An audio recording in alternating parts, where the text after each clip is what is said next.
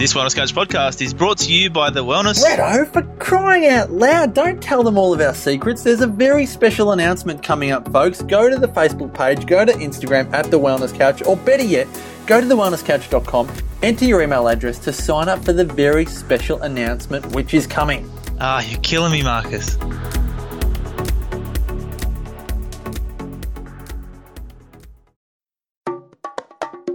Today's show is brought to you by Rich Nutrients, New Zealand's premier provider of nutrient dense whole food products. One of my current favourites is their organic beef and turmeric bone broth powder. And the reason for that is it's so convenient, you don't have to go through the whole process of actually making bone broth. And it's super tasty. If you visit their page, richnutrients.co.nz, click onto the shopping page and you'll find a Best Me tab. Under this tab, you'll find all of the products that I use and recommend. Now, as a Best Me listener, you have the opportunity to receive 10% off all orders over $30, which is a pretty decent discount. All you have to do is enter the Best Me discount code at the checkout, which in one word is Best Me, all in capitals. I hope you enjoy their products as much as I do. You can also find me at Health Fit Collective, which is exactly how it sounds a collective of health and fitness practitioners, including physiotherapy, psychology, nutrition. We have movement coaches, personal trainers, massage, and much more. Our goal is to guide your dreams to reality, and we do this both within the club and online, offering tailored health plans, small group training, specialist services, corporate wellness, and education. So please go along and visit the page healthfitcollective.co.nz to find out more. You can also book a free 30 minute consultation with no strings attached. Welcome to Best Me Radio. I'm your host, Carl Hamilton, and I talk to experts in many areas, including movement, psychology, nutrition, as well as other inspiring people who have done extraordinary things, all in an attempt to provide you with the information, inspiration, and tools that will empower you to step into the best version of yourself. Welcome back, everyone, and I hope you enjoyed the last episode with my good friend and business partner at HealthFit Collective, Greg Rightfoot. Um, it seemed to be a really popular show, and I got a lot of good feedback about that. And um, I hope you enjoyed his storytelling as much as I did, and it was just laced with you know so much wisdom. Um, I learned a lot about it myself, and I've known him for years. um, if you haven't already listened to it, then you may want to head back and have a listen to that one, as I think it's a really good chat. Now, onto this episode, I feel like this is such an important one as it sort of encompasses, you know, everything I talk about on the show, um, and it proves beyond doubt that one size doesn't fit all. And you know, I explore with Dr. Cam the science behind it as well. Uh, in terms of movement, you know, it could be type, frequency, patterns, uh, when to move is very different. Um, food is a big one that a lot of people are excited about here. Um, again, what uh, food is suited to you, when, uh, frequency, cognition, and you know how to maximize your brain's capacity. Um, again, uh, you know when and how, and for different you know biotrends or different uh, genetic types, I should say, uh, can be completely different. You know, for me, for example, um, I'm designed to be explosive in terms of movement and uh, cognition, really high frequencies, but I need a lot of downtime. Where someone like Cam, who's a bit of a, you know, call him a crusader, he can maintain a, a medium to high intensity in terms of his cognition and his movement. Um, so everyone can be really different. Uh, and it really sort of explores that one man's medicine is another man's poison. And kale is not good for everyone. In fact, it can be terrible for certain genetic makeups. Oh, there's quite a nice little gold nugget. And I guess this really helps explain why exercise, certain exercise plans and certain diet diets just don't work for some people. Um, and you know you can continue to fight your biology and get nowhere or some people you can train harder and actually go backwards in terms of fitness for example. Same with your food.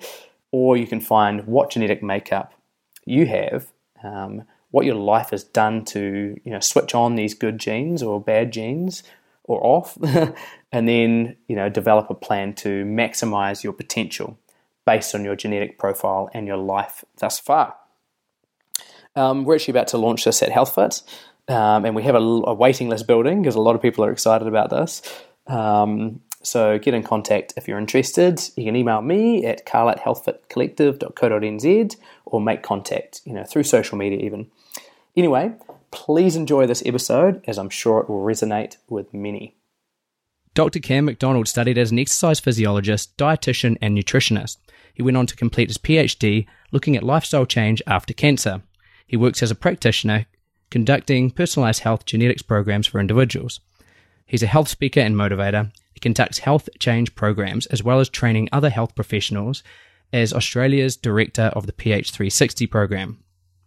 Cam is a real health crusader with a constant thirst for knowledge and a strong vision to create a healthier and happier planet. Welcome to the show, Cam. Thanks for coming on. So great to be here, Carl. Thank you for having me. Pretty excited to jump into this. Now, we've got a lot to get through, and being the crusader you are, I'm sure we'll get through all of it. so, first of all, just so people can get to know you a little bit better, can you please talk us through your journey and what led you into health and also to this point today? Yeah, cool. Well, I'll give you the um, the whole story in, in brief format, so as you don't all fall asleep. Um, but it's it's amazing how things all sort of come together. My um my beginnings, my old man was a dentist, uh, and so he had a really strong kind of that scientific approach, I guess. But he was still doing stuff that was a little bit off center, uh, and was really looking at how the bite actually changes, you know, your endocrine, like your endocrine system with moving different structures around your brain. So from this very early on stage, there was this holistic approach to health that was part of, you know, my, my home environment. And then interestingly enough, my mum ran uh, a healing center in the town. She was known as the Pink Witch.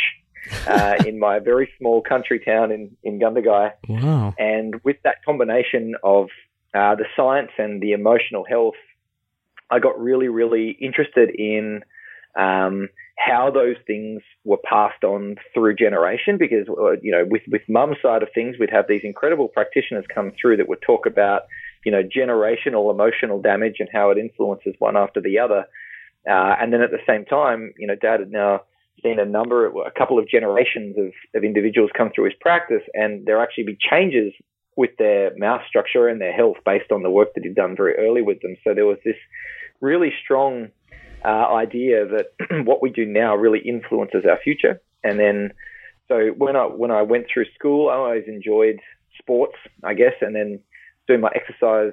I, I was finishing up year twelve, um, and I was looking at what I could do, and I saw this exercise and sports science thing. I said, "Well, I like sports. I'll do that." and then I, I booked in booked in for that. I took a year off, and then I didn't have a better idea of where I wanted to be.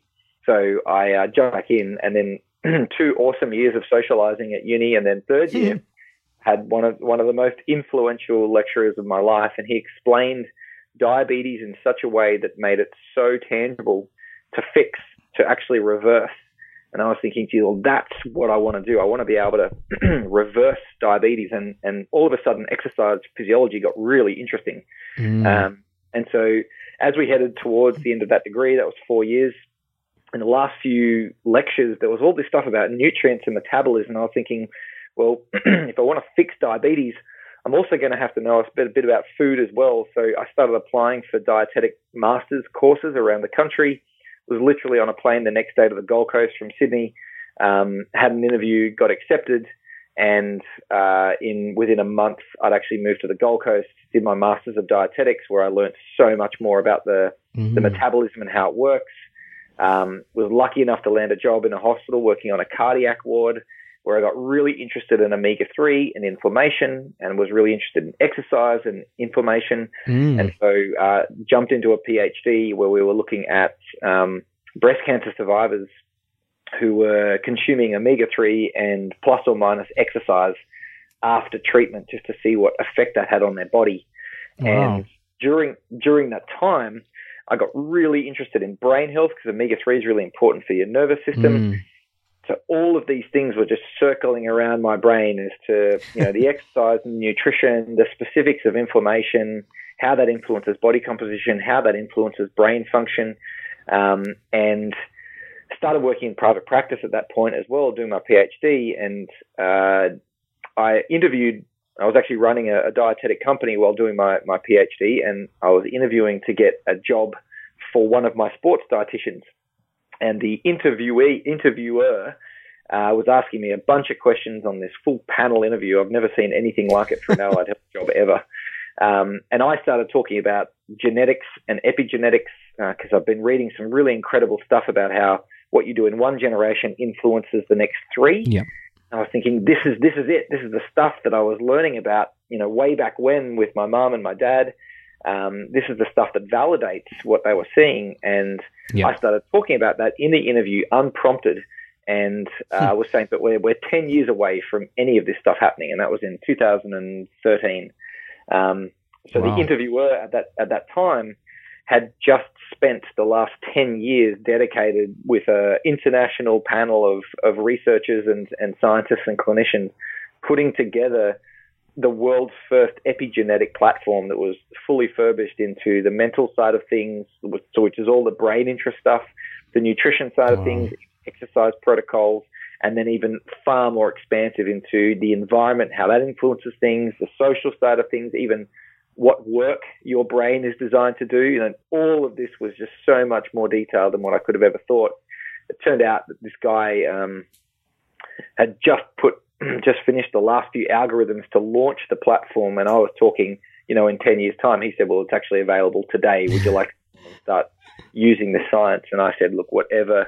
I have to do to get access to this, I will do. So just sign me up.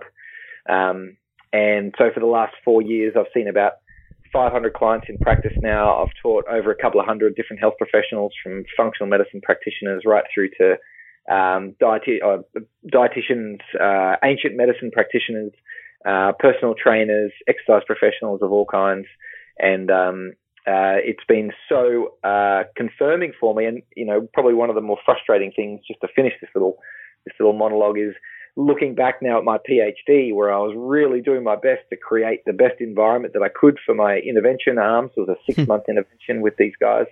And I realize now that omega 3 and the type of exercise and the type of food that I was prescribing to these people was very specifically good for a very small percentage of that study. And the yeah. rest of the study, that the typical breast cancer survivor weren't, weren't appropriate for the research that I was doing, at least, it's not what was going to get their best result. And now I can see that so clearly in my mm. result.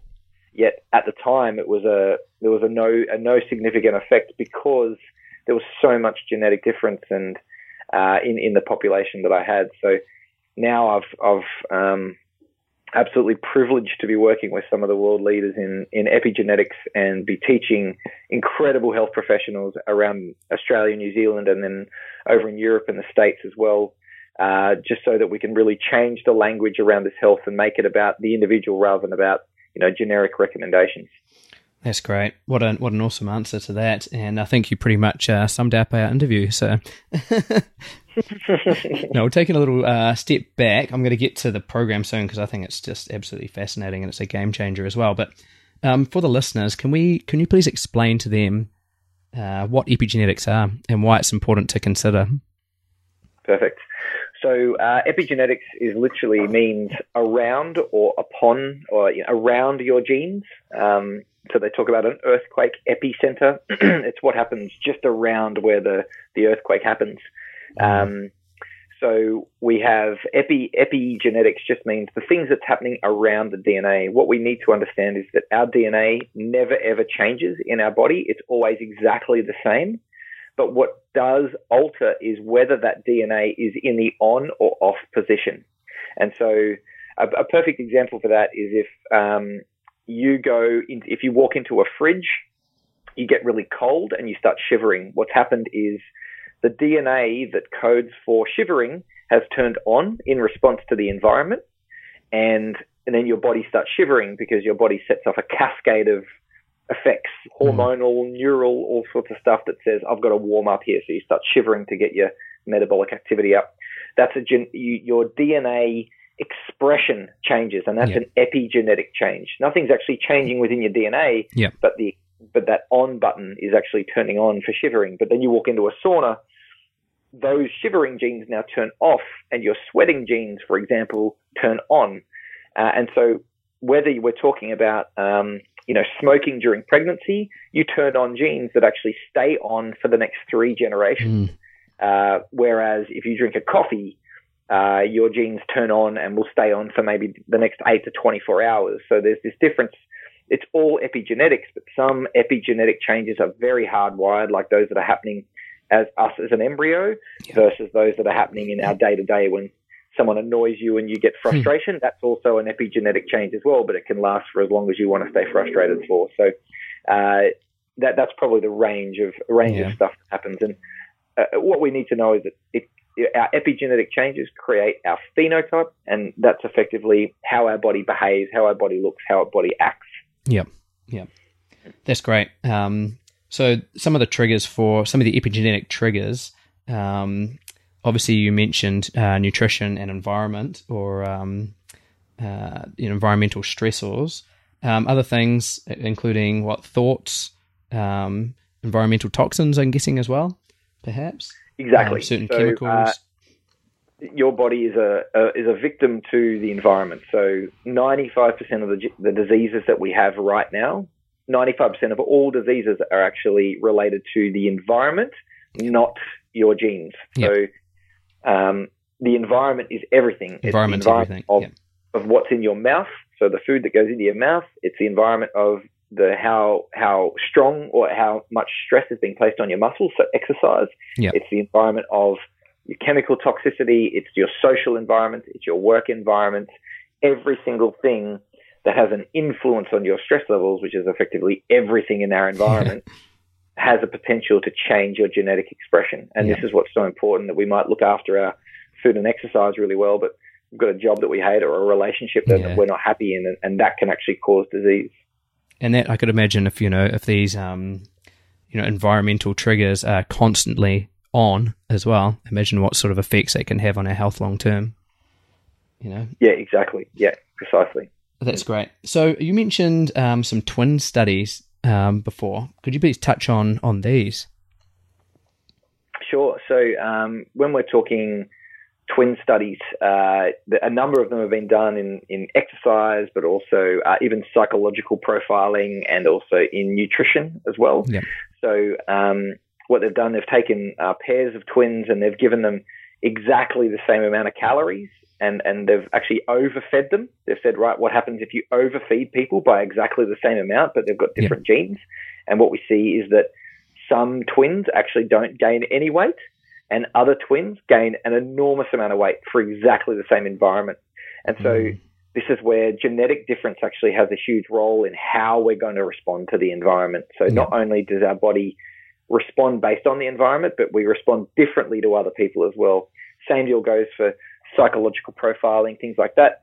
We know that if generally uh, people with a, a less muscle tissue and less fat tissue with a lower BMI, they'll be much more uh, have much, many more neurotic tendencies. And this isn't a bad word, neurotic. It's just a level of you know how much you think and uh, how much you uh, concern yourself with the details, effectively. Yep. Whereas people who have got a different body to that, uh, you know, the, the the twin studies have shown that there's uh, less of that going on. So twin studies really help us understand. They help us take genetics or help us understand genetics. Um, Yep. Because twins often act very similarly when they're exposed to the same environment because they've got the same genes.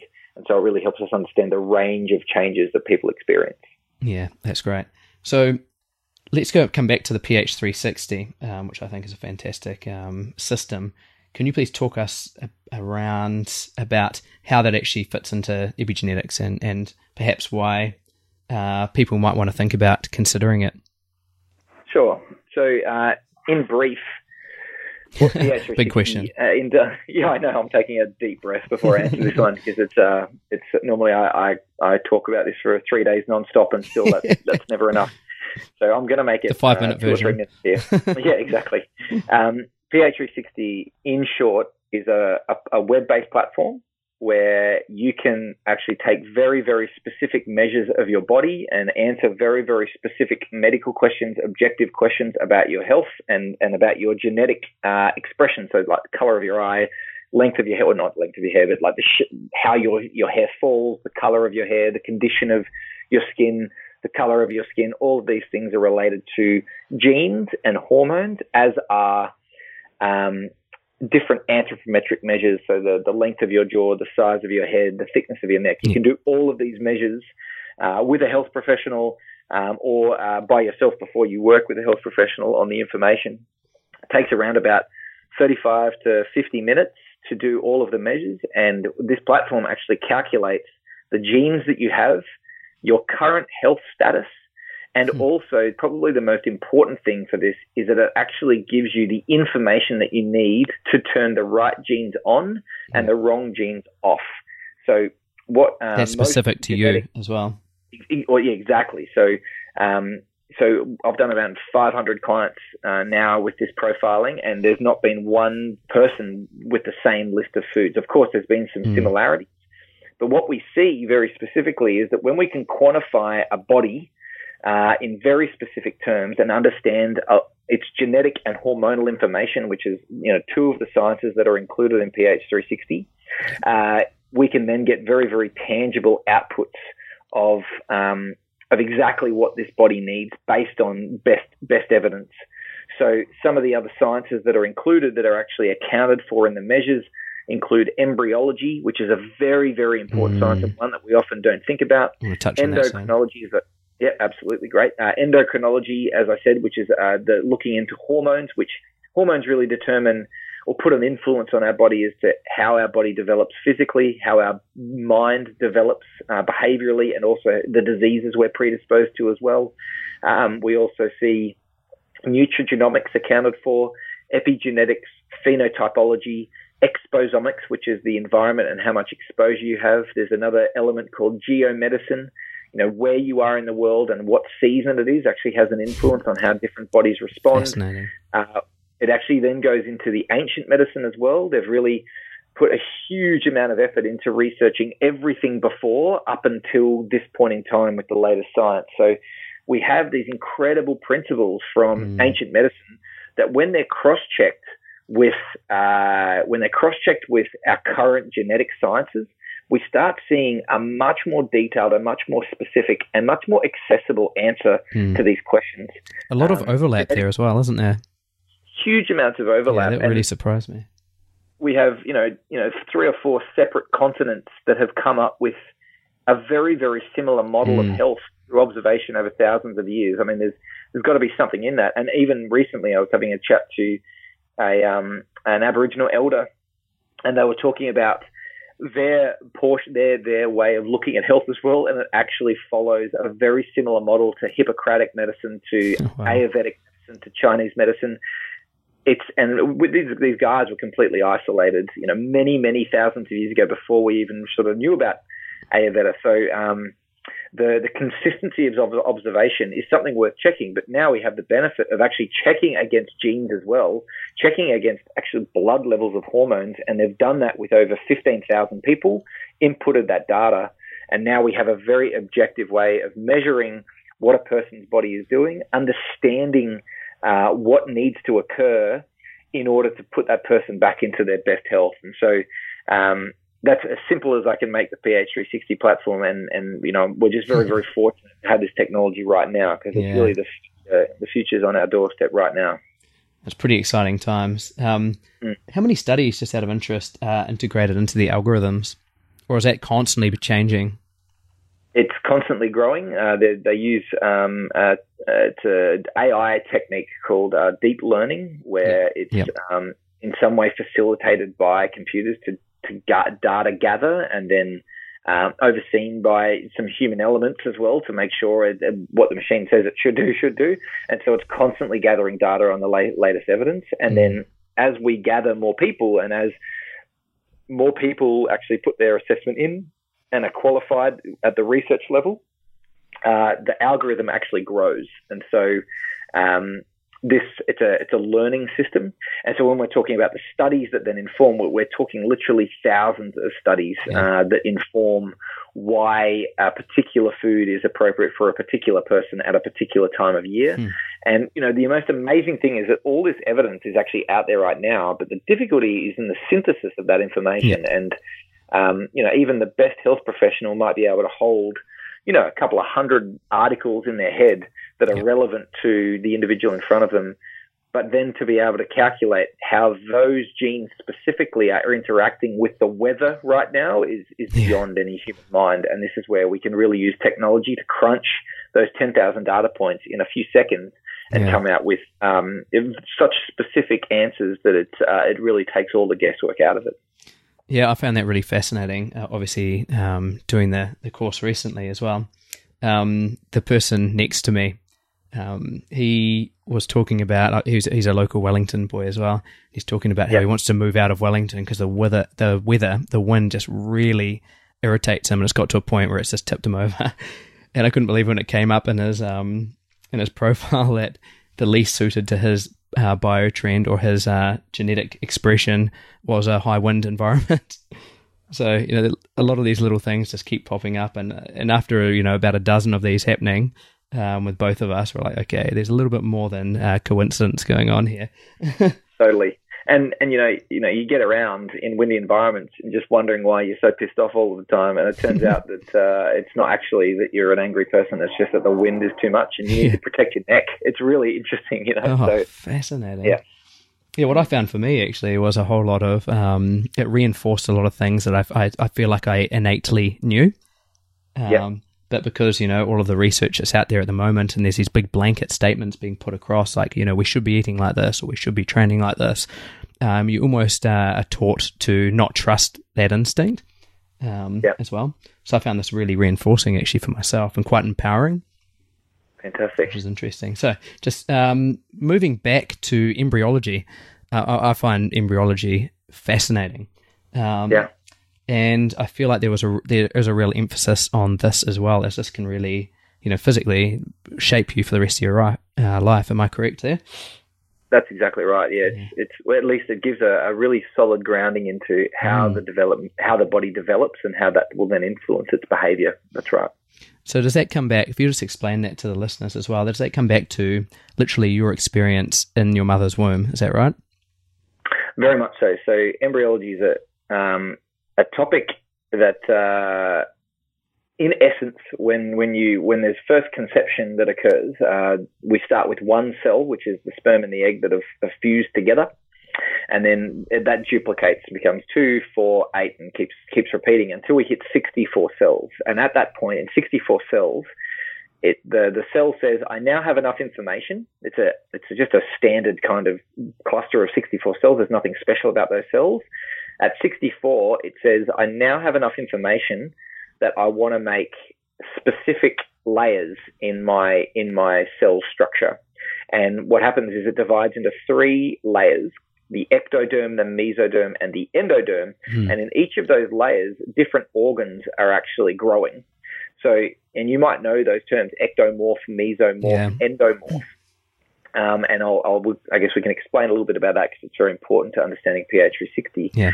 Um, but in the in the ectoderm, uh, the things that are developing in that layer are the central nervous system and the skin, and that's it. Uh, whereas in the mesoderm, we have pretty much everything that's required for movement. We have the skeletal muscles, the ligaments, the tendons, the blood, the heart, uh, the bone, in fact, and we also have um, the adrenal glands and the reproductive glands. So, Yeah. uh, in if you were just to if you were just to make a human out of that one uh, layer, you would make someone who is designed for really aggressive competitive movement, with the Yeah. adrenal glands being, you know, the and the testosterone being the competitive, uh, you know, aggression. Uh, with all of the different structures that are needed for really fast movement. Yeah. Um, whereas the ectoderm is central nervous system and skin only. You're going to create a really great thinker if you just isolated that layer. Hmm. Uh, we then have the endoderm, which is the thyroid, the pancreas, the large intestine, uh, the the thymus, the prostate gland is also there as well, Yeah. and the lungs. And what we see, in the liver, I should say, and what we see in uh, endo in endomorphic type bodies, if we were just to isolate that layer and grow a person, we would see someone with actually bigger organs, bigger digestive organs, bigger liver, bigger bigger pancreas, Yeah. um, and so that's exactly what we see when uh, particular environments occur in the womb. And let's say that um, you know a specific trigger says something to to the embryo and says, "Okay, I want you to turn on your ectodermic genes," and so you start producing predominantly a lot more ectodermic layers. So your Yep. central nervous system becomes more predominant, and all of the other two layers they don't develop as much.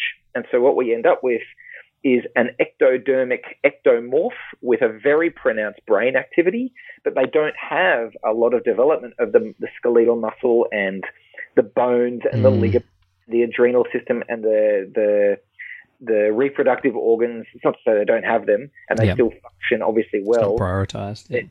Exactly. And so Mm. we have a body that's actually leaner, more delicate, less bone, less muscle, less fat tissue, generally a smaller body with a very, very strong brain. But then Mm. we then look at a, the mesodermic genes, if they get turned on, then we end up with a quite a, a shorter generally because they've got more testosterone, which shortens your growth, stunts your growth um, in, a, in a very healthy way. Yep. Uh, and it makes you more nimble, more agile, more a little bit more competitive, a little bit more prone to a little bit of firiness, but a very, very active, a very mobile body because all of those tissues are about movement.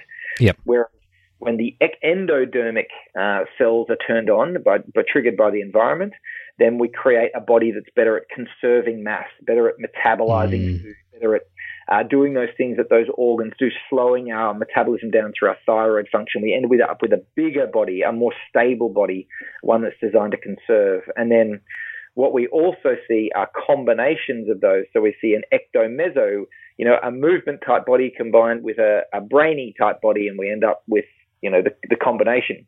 We then have a mesoendo, and we also have ectoendo, and these combinations form the six major biotypes that we call. And, and what we see in these biotypes are a, a tendency to have particular neurological profiles, particular muscle physiology profiles, particular neuro, nutrigenomic profiles, and also uh, particular hormonal profiles that really dictate how all of those systems work as well. So, um, obviously, we're not summarizing everyone into six groups. Uh, there's actually uh, right now there's 72, and in time there'll be 360 uh, very different skeletal ratios uh, that that Mm. help determine what level of meso, endo, ecto are they. Uh, but right now, um, you know, there are over eight billion different options because once you might even you might have the same layers that developed the same amount, which create a certain shape of your body as it develops. But then you've got different eye color and different hair color and different liver enzymes Yeah. that all then require something different as well. And so in this way, these 15 layers of the 15 sciences overlay, overlay, overlay until you end up with a completely different individual, even if they've got, you know, a similar predominance of ecto-mesodermic layer. Um, so obviously this is hard without a picture, but hopefully that, that gives you a, a I can attach that in the show notes. of the information for sure. Yeah, yeah, yeah, yeah.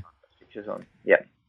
No, that's that's fascinating, and um, you know, going through these uh, these biotypes or biotrends, um, it just helps explain why you know certain diets work for some people, certain diets don't work for others, certain exercise regimes work for some and not others, and um, sleep patterns. You know, where once again we talk we talk about the um, the human uh, chronological sort of clock, and um, Yeah. and it's just fascinating to see how different that can be, and when people start following it, how um, their health can really be flipped upside down. You know, you're not fighting your physiology anymore.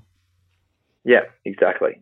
And that's probably one of the most powerful things is uh, so many people are disconnected from their body.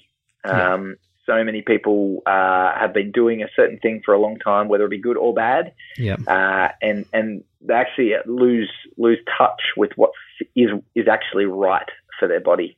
yeah, Uh, and so this this is effectively a roadmap to get back to that a whole lot faster. yeah, yeah. Um, that's great.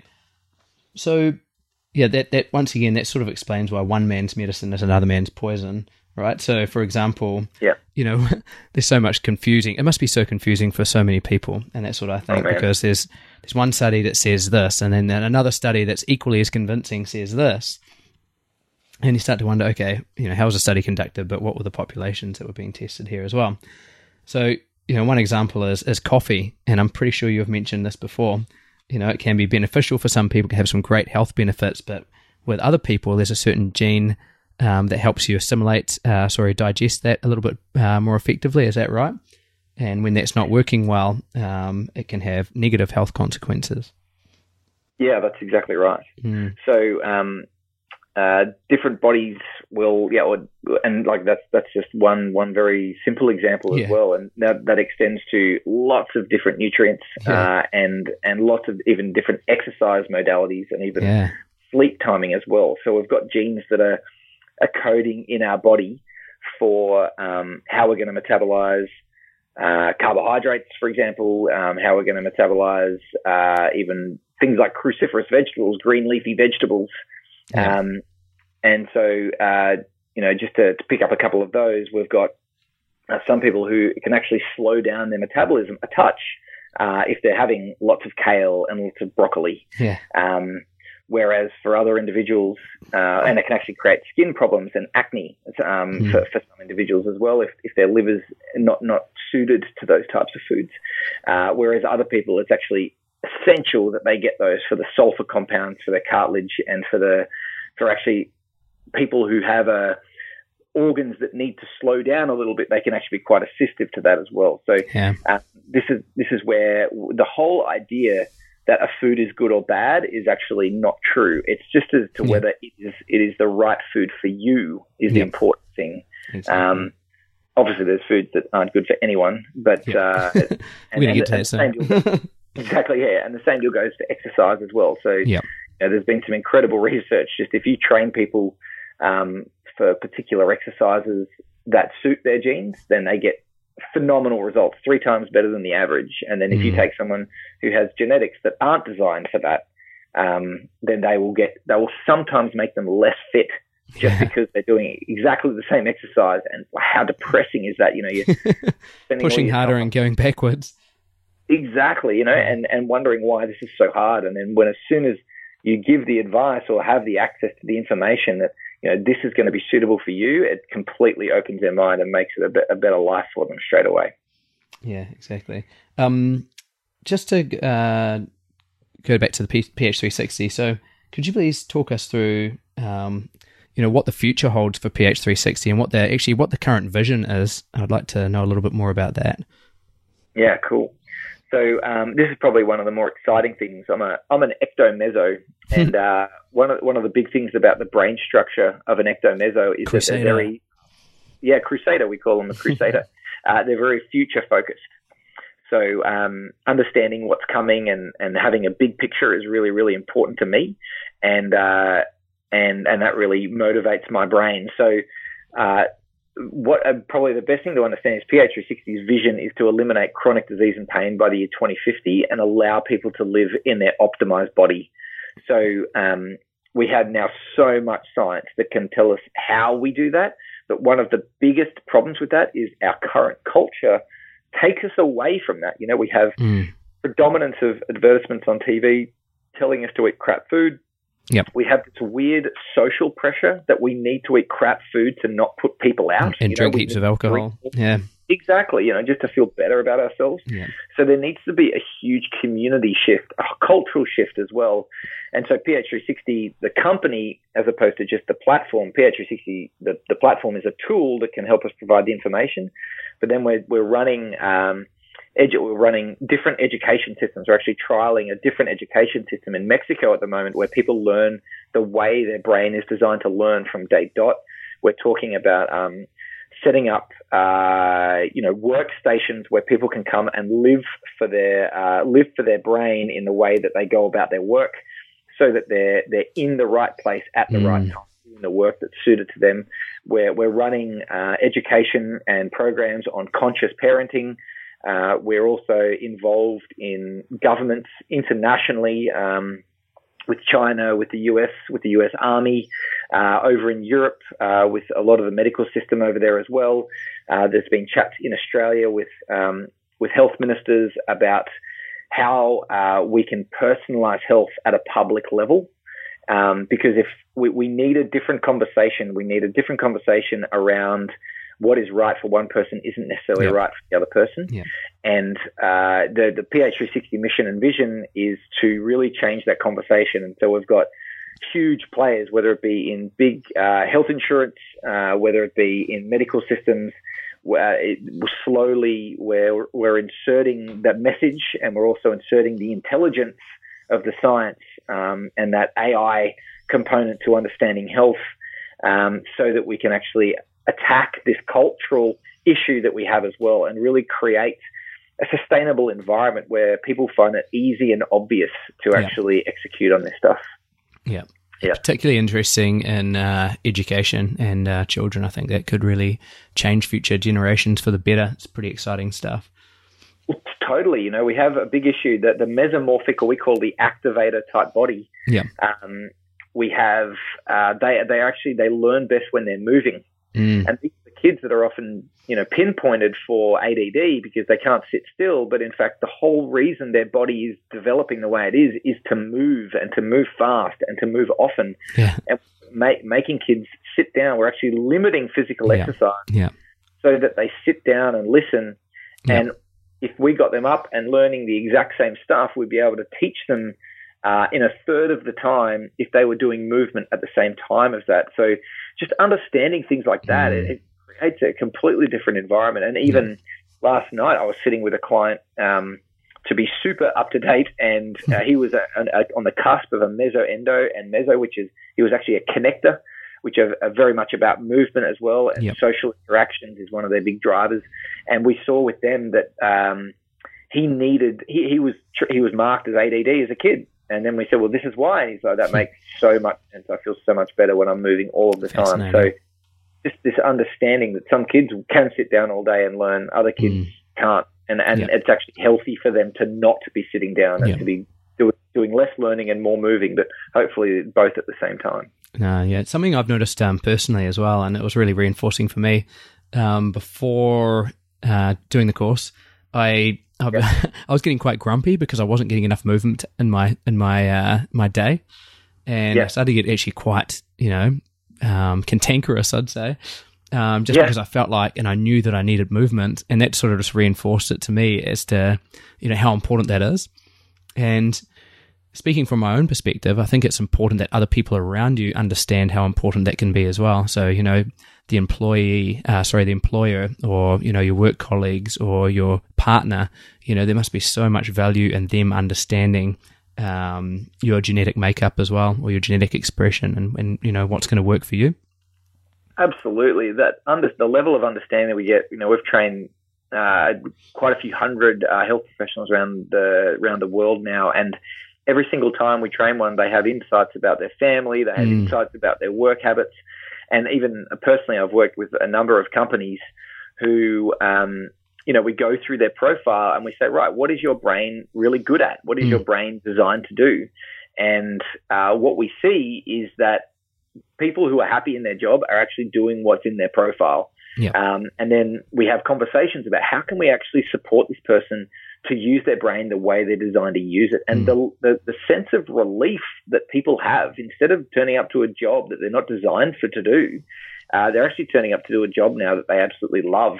And just having that intel from a HR point of view, it means better retention. It Yep. means better productivity Yep. out of brains. And then also we've got this stuff on the nutrition and exercise, which dramatically improves their health so that they're having less sick days. So the application of this in all forms of culture is, Mm. Is, is, is amazing. And, and the resources that we have, particularly, uh, you know, um, and working in with you guys as well. Um, I know that you've got uh, some great involvement with Health Fit Collective. Yeah. Uh, the you know working in that space and um, being able to apply all levels of science it Mm. just makes a huge difference to to employers' happiness for Yeah. sure. for sure. So I've got a few uh, questions here um, from some of my listeners. So Hmm. uh, this one has come from multiple people actually. So what are they going to get from uh, you know PH360 platform that they're not going to get from a genetic spit test? Sure. So the genetic spit test is just measuring DNA. So you could do a spit test when you're one uh, and get your DNA, and that test will be exactly the same when you're 70. Yeah. So uh, a one-year-old, actually, that's a bad example because one-year-olds do eat a lot of mushed up food, as do some 70-year-olds as well. However, they still they still have different requirements being at a different age. So. Yeah. 35 to a one year old, they need completely different things. Mm. And so, um, while the and the DNA itself will maybe give you a 60% reduction in this or a 70% reduction because there's, there's 25,000 genes. There's literally hundreds of thousands of, of SNPs, they're called, or variations of those genes as well. Yep.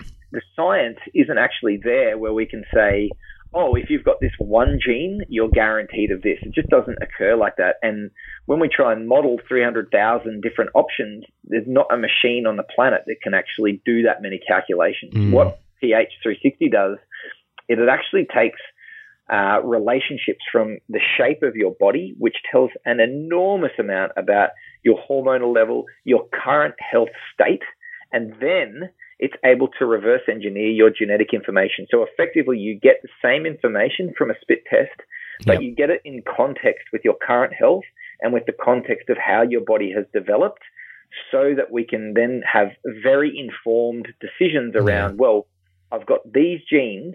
These genes are currently doing this to my health. So in order for me to get back to my optimal health, I need to follow X, Y, Z. And Yeah. And that's forever changing as well.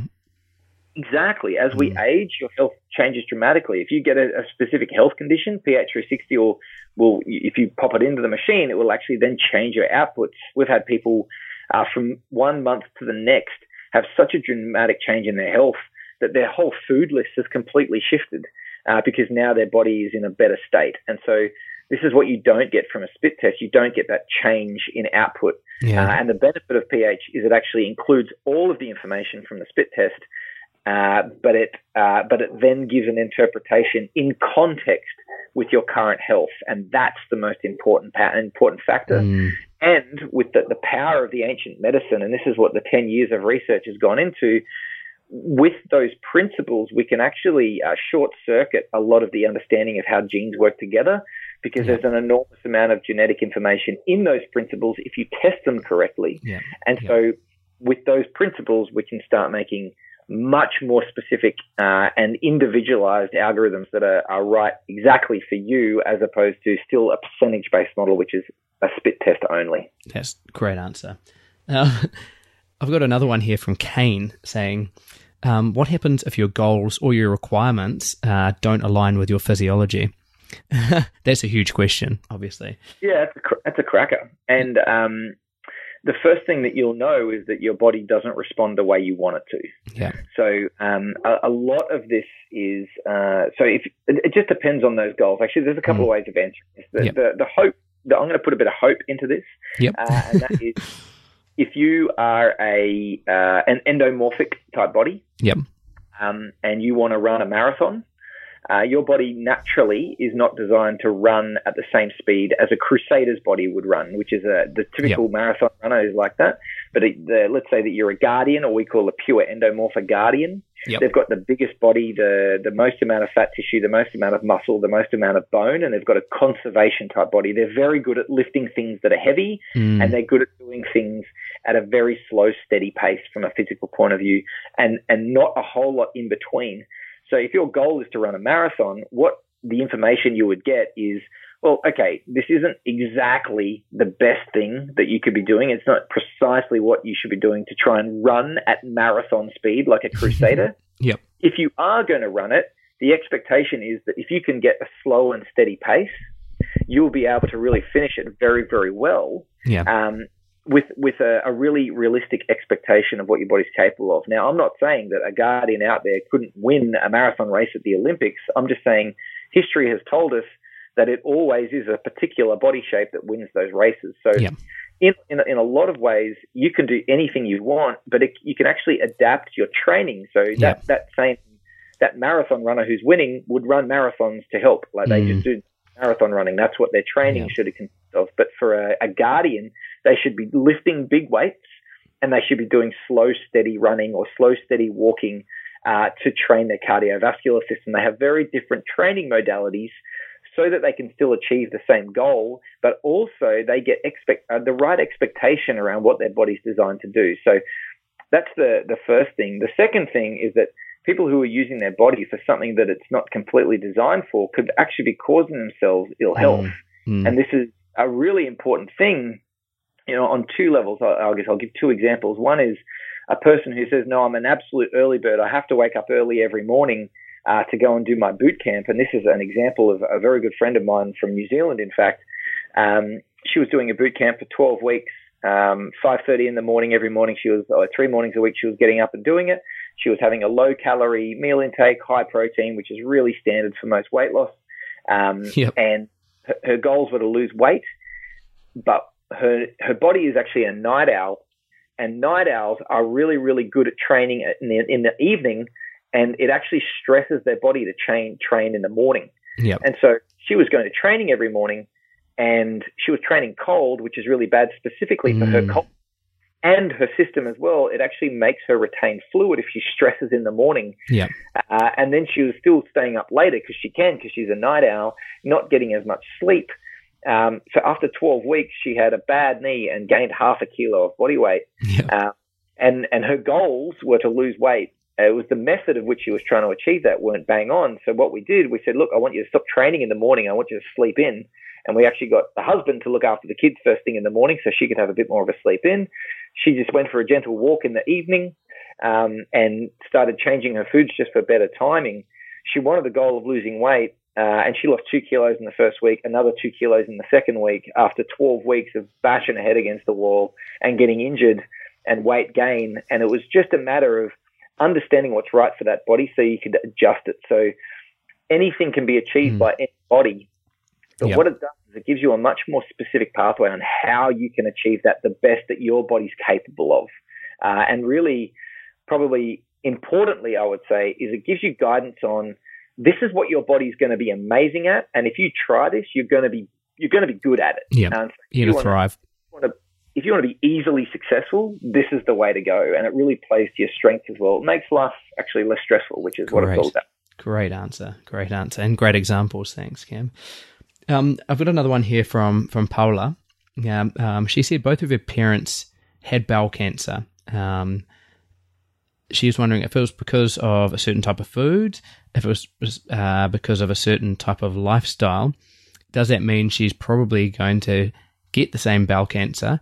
And um, what could someone do to uh, help minimize that? Obviously, there's going to be you know specific to the individual, but are there certain gene activators? Do you think um, that someone like Paula could um, could apply or could could be aware of?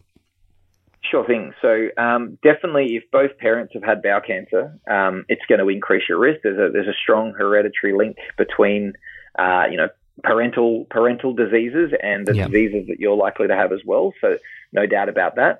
But bowel cancer is one of those conditions that's actually controlled by the environment. So Mm. um, uh, the while the the gene might be there, it doesn't need to turn on. Yeah. And this is the the most important thing is that if you can provide the right environment, then you might have a whole bunch of diabetes genes or bowel cancer genes or Mm. Alzheimer's genes. But if you know what environment is going to keep those genes turned off, and this is more than nutrition and exercise, it's the way you use your Yeah. brain, it's the way you use your social, all that stuff that we've spoken about then that, that gene doesn't have to express and so it doesn't have to become a reality for you as a disease. As far as the, the question on what foods should I eat or not eat to decrease my probability of having cancer, this is the beauty of having PH360 Yeah. is because that, and to every question that I get on this, it, it depends. Yeah. It depends 100%. on you. It depends on, on your genetics. It depends on your current health state right now. And, uh, the, the simplest way of figuring out what foods are right for you is literally to go and do your PH360 profile um, and and get involved with a, a, a PH360 health professional Yeah. who can then guide you through the bigger chunks of that information so that you can get on track with it. Um, this is this is what's going to be your answer to if nutrition has a role in bowel cancer. The uh, this is about Yeah. putting that safety down and not having to guess about those foods because I would literally be guessing without knowing who Paula is. Yeah, I could say that eating red meat is going to cause bowel cancer, but for some someone else, it's not. But Yep. for them, it might be, and there'll be. So uh, it's not that foods are good or bad. It's not that foods cause Yeah. cancer or don't cause cancer. It's whether it triggers your genes in a particular way. So Mm. uh, just and finally, because I can see this question on on Facebook as well, um, the foods to eat, recovering from chemotherapy and things like that. That's definitely something you should have a chat to a, a, a dietitian in that space. Uh, however, in, in my experience, um, putting the right foods in based on your body and your genetics is actually uh, is actually something that PH360 can help with as well. But I would I would do it in conjunction with the help of a dietitian who's who's familiar with that area and also uh, personalized health as well.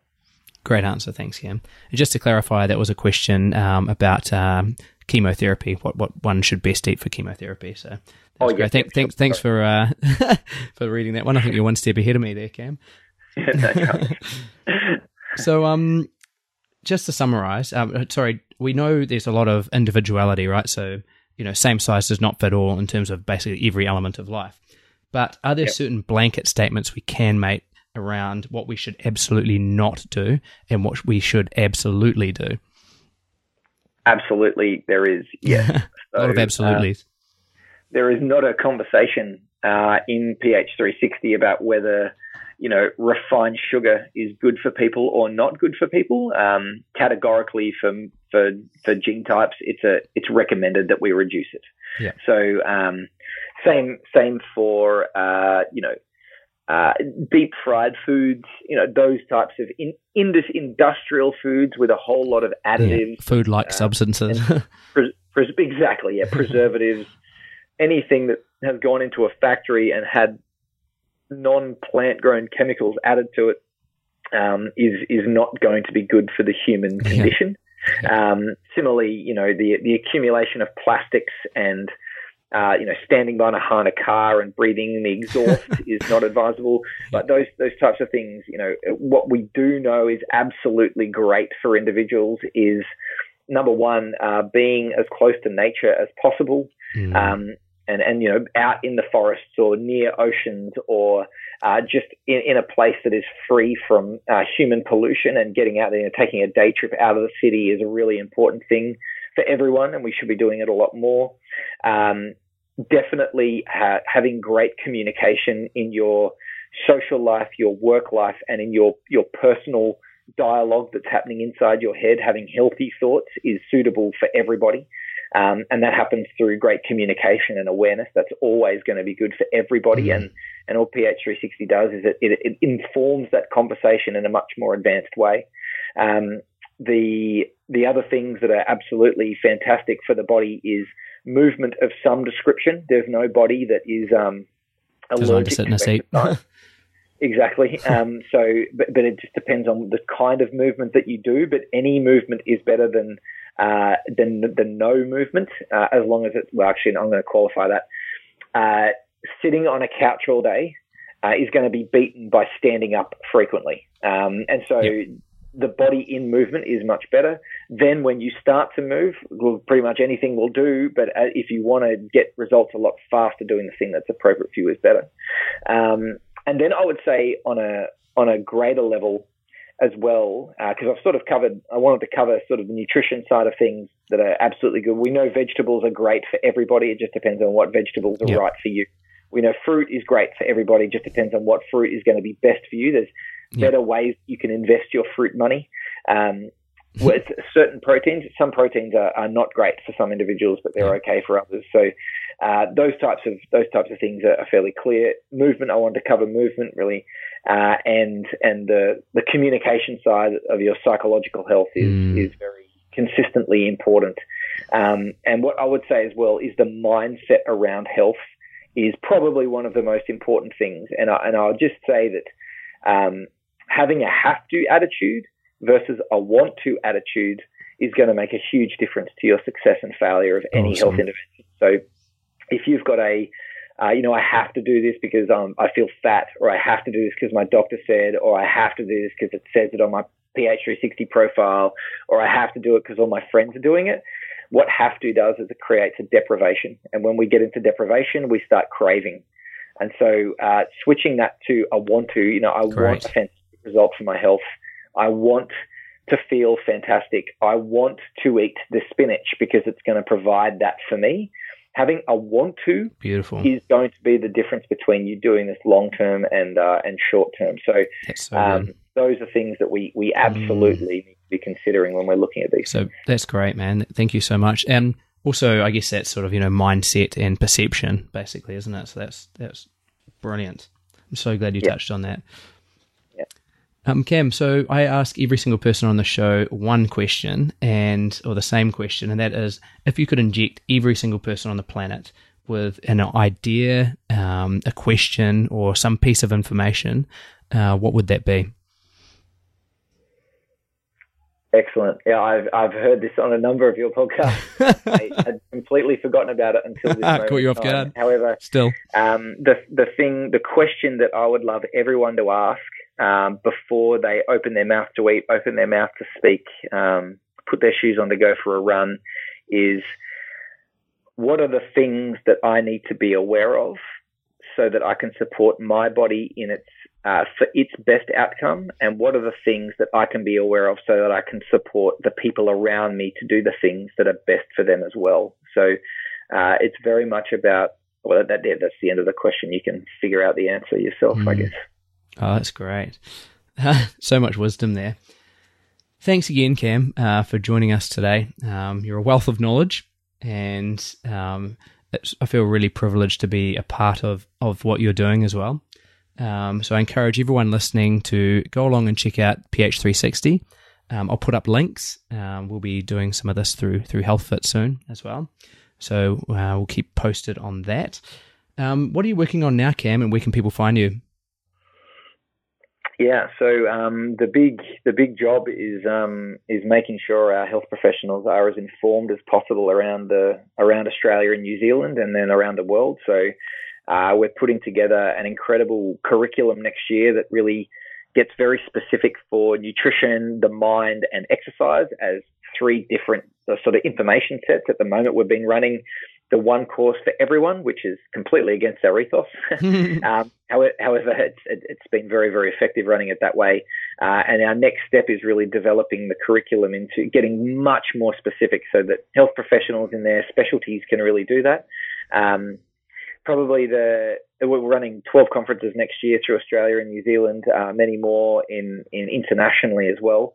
And uh, one of the things I'm really, really um, excited about is um, running the, the retreats that we do, which are uh, allowing people to live for their genes and uh, having involvement at a global level with that, and also educating uh, much higher level individuals with the, the medical series that we run too. So, uh, for any of that information, if you're wanting to just stay abreast, um, we, we keep those updates coming on the, the PH360 Health and Medical Professional page, which is a Facebook page. It's PH360 Health and Medical Professional page. Yeah. And um, and if any questions you've got around this stuff and getting involved, uh, getting your own profile done, we can we can help you out through that that mode of communication. Thanks again, Cam. It's been an absolute pleasure. Um, wish you all the best on your crusade, and uh, look forward to following your journey. Thanks so much, mate. And it's such a it's such an honour to be on here with you and and uh, and talking about some really exciting things. So I really appreciate uh, you reaching out and, and putting this to me. That's great. Thanks, Cam. This has been a production of TheWellnessCouch.com. Check us out on Facebook and join in the conversation on Facebook.com forward slash The Wellness Couch. Subscribe to each show on iTunes and check us out on Twitter. The Wellness Couch, streaming wellness into your lives. Whilst the Wellness Couch presenter endeavor to provide accurate and helpful information to their listeners, these podcasts cannot take into account individual circumstances and are not intended to be a substitute for health and medical advice from a qualified health professional. You should always seek the advice of a qualified health professional before acting on any of the information provided by any of the Wellness Couch podcasts.